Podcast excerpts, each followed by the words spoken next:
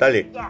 Eh, buenos días, profesor. Buenos días, compañeros. Hoy día mi grupo 3 va a exponer la parte hoja 66. va a exponer todo el capítulo 2, disculpe. Eh, pasamos a la siguiente, este,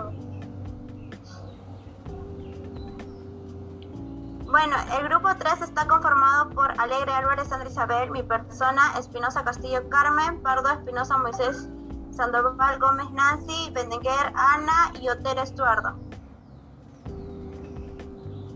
Sigue.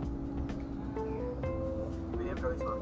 Eh, lo que vamos a tratar es la unidad 4, el análisis y evaluación de efectivo y equivalente de Sabemos que la empresa posee necesidades por el cual eh, obtiene la manera de cubrir con ella, pero esa necesidad luego se transformará en obligación o deuda por la cual tiene que cancelarla para seguir con sus operaciones y mantener un equilibrio estable en la empresa.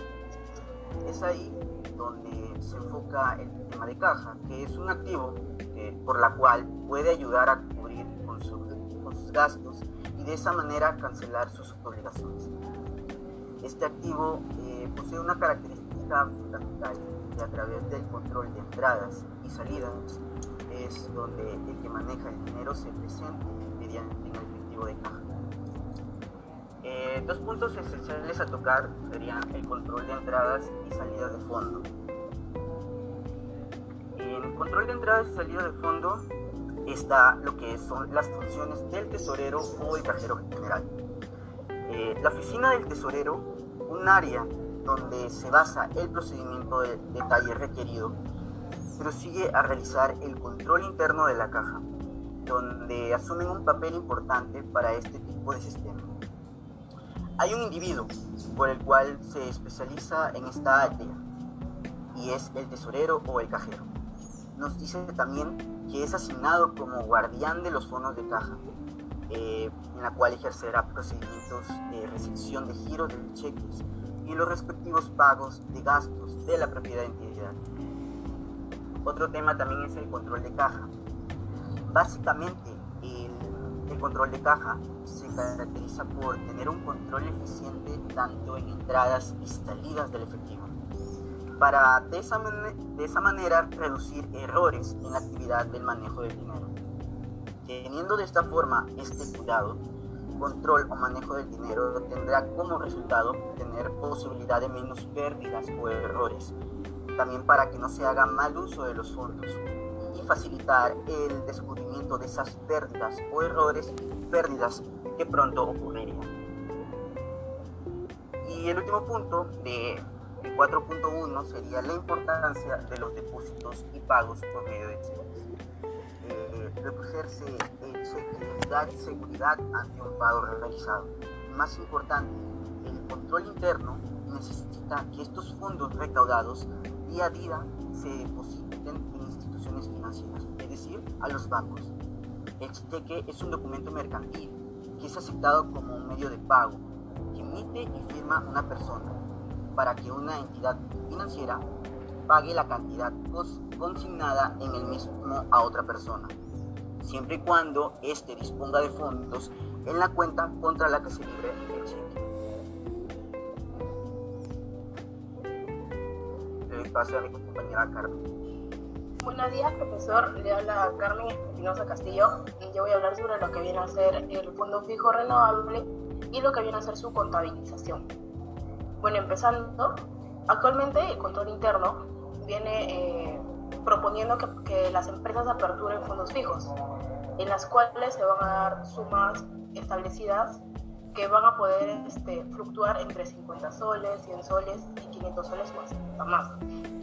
Pero para poder aperturar estas, estos fondos fijos, eh, lo que se necesita es un permiso conveniente, necesitamos un cheque librado y necesitamos un hecho en efectivo. Para mis compañeros que no entienden o no saben lo que viene a ser un cheque librado, eh, se da por entender que es una entidad bancaria que paga parte del importe del cheque que se va a dar. Aparte de esto, el motivo del cual se llega este, a aperturar estos fondos fijos es porque actualmente es inapelable que se lleguen a dar pagos en monedas o billetes por menor cuantía, o sea, por montos. Eh, lo que viene a ser cuantía viene a ser como un monto predeterminado, pero que no sea menor de una cierta cantidad, o viene a ser en caso de emergencia. Eso se lleva a nombrar como un, un antieconómico, por lo cual es emitir un cheque por, dichos este, importes. Y cuando voy a hablar de lo que viene a ser los procedimientos para contabilizar la caja chica, vienen a ser los siguientes. El primer punto viene a ser un giro de cheque para aperturar un fondo fijo. Luego de consumirse, se va a regularizar a la cuenta 10.2, que viene a ser la cuenta de fondos fijos, que va a estar este, situada por, carga, por caja con cargo a las cuentas de, que originaron el gasto. Luego ya vamos a girar el nuevo cheque para reponer el fondo gastado y así se va a venir haciendo sucesivamente. El segundo viene a ser un giro del cheque de apertura en el fondo fijo. Luego vamos a girar el nuevo cheque para reponer lo gastado con cargo a las cuentas que originaron eh, el consumo. Y el tercero va a ser un giro de cheque para apertura del fondo fijo. Luego se va a regularizar la cuenta 10.2 y eh, al libro diario y luego de ello va a ser eh, cargado la cuenta de, de, las cuales se han originado el gasto. Luego vamos a girar el cheque por caja para reponer el fondo gastado. A continuación voy a dar pase a mi compañera para que pueda seguir exponiendo.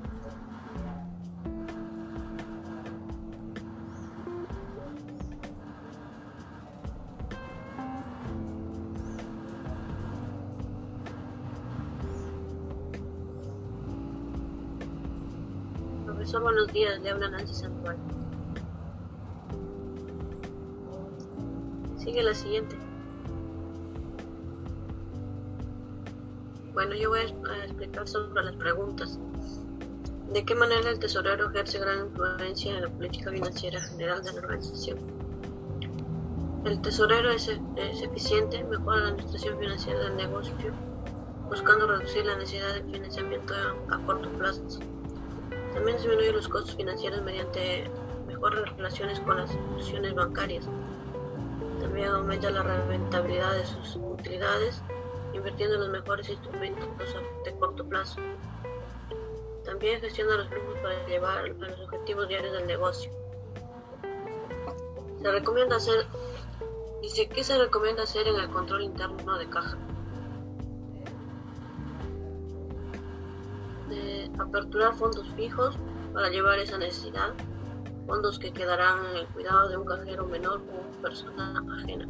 El manejo de caja general, el fondo se establecerá a condición por una suma determinada según la necesidad o severidad en que se realizan los gastos menudos o de urgencia, los cuales pueden facturar entre 50, 100 o 500 a más. Por eso se necesita una autorización conveniente o un cheque libre o hecho efectivo. Ahora le paso a mi compañera Ana.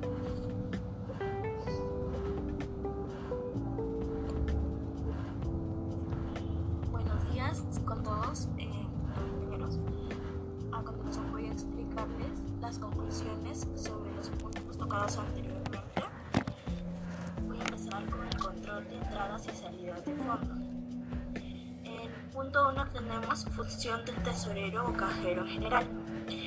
En conclusión, cajero es el encargado de recepcionar, entregar y custodiar dinero en efectivo, cheques, giros y demás documentos de valor a fin de lograr la recaudación de ingresos en la institución y la cancelación de pagos conforme al rubro de cada empresa. Por ello, por regla general existe una oficina destinada a la sección caja todas las empresas, ya sean grandes o pequeñas, y en la de gran categoría asumen importancia considerable. El control de caja. Caja es un activo que se presta de manera especial para su buen o mal manejo.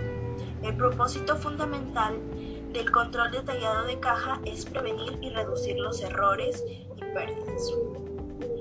Importancia de los depósitos y por medio de cheques.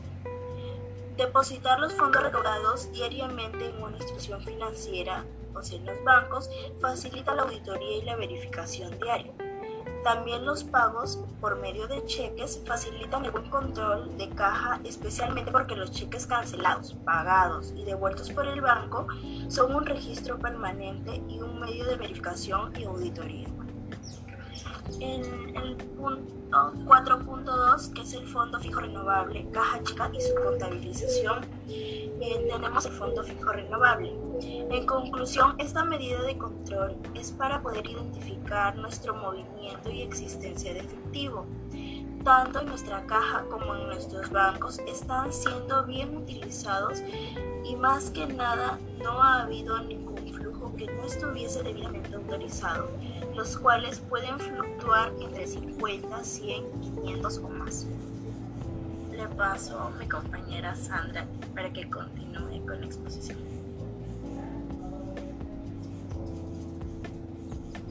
Muy bien. ¿Alguien más que quisiera agregar algo más? Eh, profesor, disculpe, sí, Otero. Son casos prácticos. Ya. A ver, este continúa este Otero.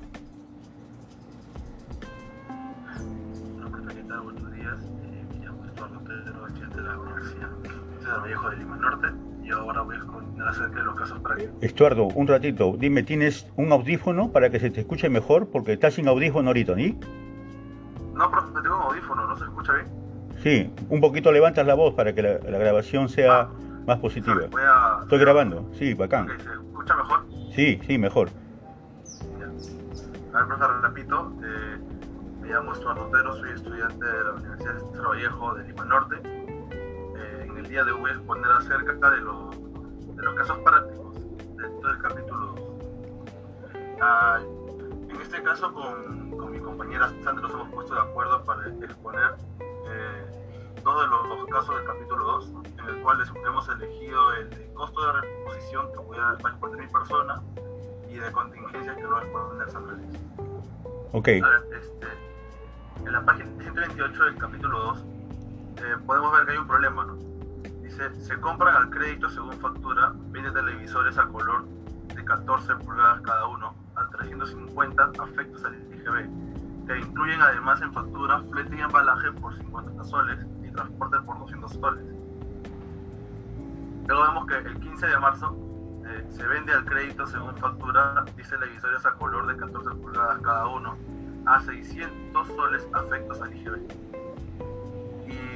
lo más importante en, los casos prácticos es siempre leer las notas, ¿no? En este caso, a esta fecha del 15 de marzo, la adquisición de nuevos televisores a valor de 14 es para reponer lo vendido. Están a 380 soles cada uno. Eh, antes de proseguir eh, eh, los asientos contables, quería explicarles sobre qué es un costo de reposición. Un costo de reposición es decir, que el costo actual neto, según la factura de la mercadería, es, se le añaden lo que son los gastos vinculados, como son los costos de transporte y todo lo demás gastos que sean aplicables a las mercancías, que se comprarán hasta la fecha de la operación. Es decir, en este caso estamos viendo que cuando compran al crédito los televisores están incluyendo lo que es la factura, el frente y el embalaje por un precio determinado y el transporte por otro precio determinado. Sin más preámbulo, eh, realizamos los asientos contables. Al menos yo si pueden observar en, el lado derecho, eh, he puesto las fórmulas, el producto y el precio de cada uno y el precio global, para que sea más fácil a mis compañeros para que puedan identificar de dónde sacan los montos. Dice, compras. La 601, que una mercadería, sale por 7000 y ahora, ¿por qué sale 7.250? Porque se le añaden lo que son las 609, que son los costos vinculados con las compras de las mercaderías. Los 250 salen de la factura, flete y embalaje, que son 50 soles, y el transporte, que son 200. A esto se le llama costo de reposición. La suma de la, del costo neto más los costos vinculados, en otras palabras. Entonces, esos 7.250 se le puede llamar que es el costo de reposición. Luego viene la 40, que son tributos, contraprestaciones y aportal al SP y salud por paga, que sale 1378. Ahora, yo le hago la observación a mis compañeros, ¿no? Que en el cual tuve un poco de dificultad porque ustedes saben que ahora el IGB es 18% y ustedes se pueden fijar que yo he puesto 19%. Lo que pasa es que cuando se, se crea este libro, lo hacen en el año 2009 y se supone que si lo hacen en el 2009, el autor tiene que llevarlo en el, en el año donde se crea el libro. Bien, está bien. Entonces, por eso, eh, en este caso, eh, Isaac Eusebio Lara es un, estudió en Los Ángeles de Chimbote, con teoría superior 1. Su edición dice 2009. Y entonces yo busqué eh, cómo era el IGB en el 2009 y en el, en el 2009 era el 19%. Entonces, si algunos compañeros que han intentado hacer los casos prácticos no les sale, el IGB hay que tomarlo como 19%, porque es en el año del autor. El año del autor fue 2009 y se toma el mismo IGB. Entonces, eh, si uno saca 7.250 por el 19%, te puede salir 1.378 pero si le sacas con el 18%, obviamente hay que salir menos. Por eso que no, hay, no habría una concordancia, no habría una ambigüedad. Entonces, este, como ya sabemos que es el 19%, sacamos el IGB y ustedes saben que cuando es una compra, siempre la 60 con la 40 tiene que ir contra la 42. Porque cabe el momento de decir que cuando uno compra, tiene que pagar. Entonces, cuando uno, cuando uno tiene que, que pagar, se genera una 42 son pasivos. Es una cuenta por pagar a terceros. El cual sale la suma de la, de, la suma total, ¿no? De, del costo de reposición más la 40 que se elige. Y eso sale 8.628. Luego, eh, seguimos con el siguiente asiento, que ustedes saben que toda mercadería tiene una variación relativo al CARDEX. Aquí, aquí se maneja más o menos lo que es el CARDEX, por eso hay una variación de existencias, ¿no? Entonces se genera lo que es la 20 con la 61. La mercadería con la 61 que es variación de existencias. Ahora, este, ¿por qué? Algunos se preguntarán por qué no ponemos el mundo total a la 42. Porque cabe resaltar que no estamos comprando la mercadería. Y la mercadería engloba todo lo que son las compras, más no lo que son más no las que son las cuentas por pagar. Son términos muy diferentes, por eso solamente ponemos en lo que son el costo de la mercadería, que es 7.250 contra 7.250. Ahora, si ustedes pueden ver, los dos primeros asientos que estamos haciendo son a la fecha del 5 de marzo, porque estamos registrando una compra. Pero si ustedes pueden ver más abajo, abajo dice 15, no dice, no dice 5. Se supone que del 15 del, perdón, del 5 al 15 ha pasado 10 días de, han pasado 10 días de lapso para ver este, un nuevo caso, ¿no? En este caso aquí sale que ya lo ha vendido. Y recuerda que cuando alguien vende es un ingreso para, para el negocio, para la empresa, ¿no? En este caso dice, se vende al crédito, según factura 10 TV a color de 14 pulgadas cada uno, a 600 soles afectas al IGB. Igual, eh, se hace el mismo procedimiento, 12, 40, 70. Recuerda que cuando es un elemento 7, el elemento 7 es un, es un elemento de ingreso. Por lo tanto, siempre se estila de poner eh, en lo que son el lado de las ventas y en el lado de la verna. Y si el lado de las ventas va en el lado de la venta, cuando uno le saca el IGB, por lo tanto tiene que también ir en el lado de la verna para que cuando vaya contra la 12, que es un, que es un activo que va a ir en el debe, pueda, se pueda cumplir un principio contable que se llama ese principio partida doble. Entonces, este, cuando uno saca lo que es la mercadería, ustedes se pueden dar cuenta que ustedes lo compran a 350 más embalaje, más transporte, pero él lo vende a 600, o sea, empieza su ganancia. Él no va a venderlo al mismo precio, tiene que venderlo más. Entonces, a Aquí vemos que lo vende a 600 cada uno. 600, 600 este, televisores. Por 10 sale 6000. Aquí le dejo detallado en, en las fórmulas. Ahora, eso es de las ventas. recuerda que cuando uno tiene que, vender, tiene que cobrarle también el IGB. El IGB tú no lo vas a poner. Entonces, de igual manera se le saca el IGB, que es el 19% hasta la fecha, porque que quede claro que ahora es el 18.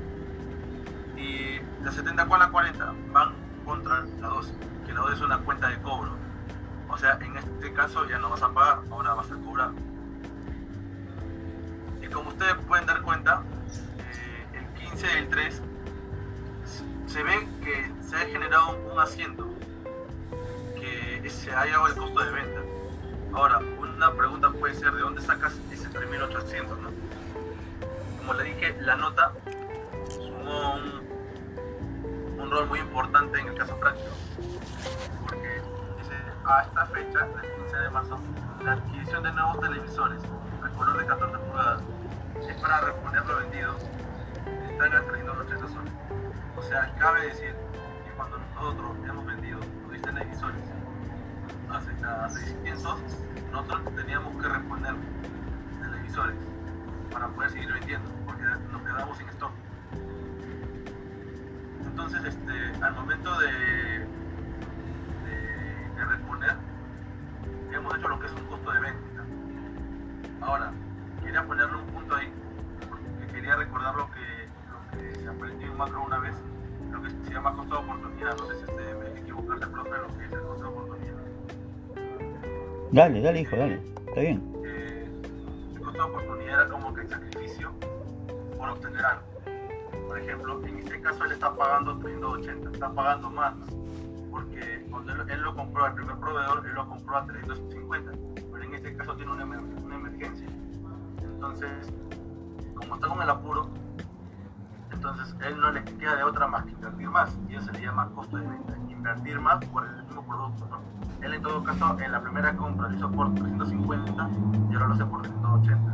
Entonces, esos 30 soles, eso, ese, ese se le llama el costo de venta. Es, un costo adicional que se le añade a la primera compra. Entonces,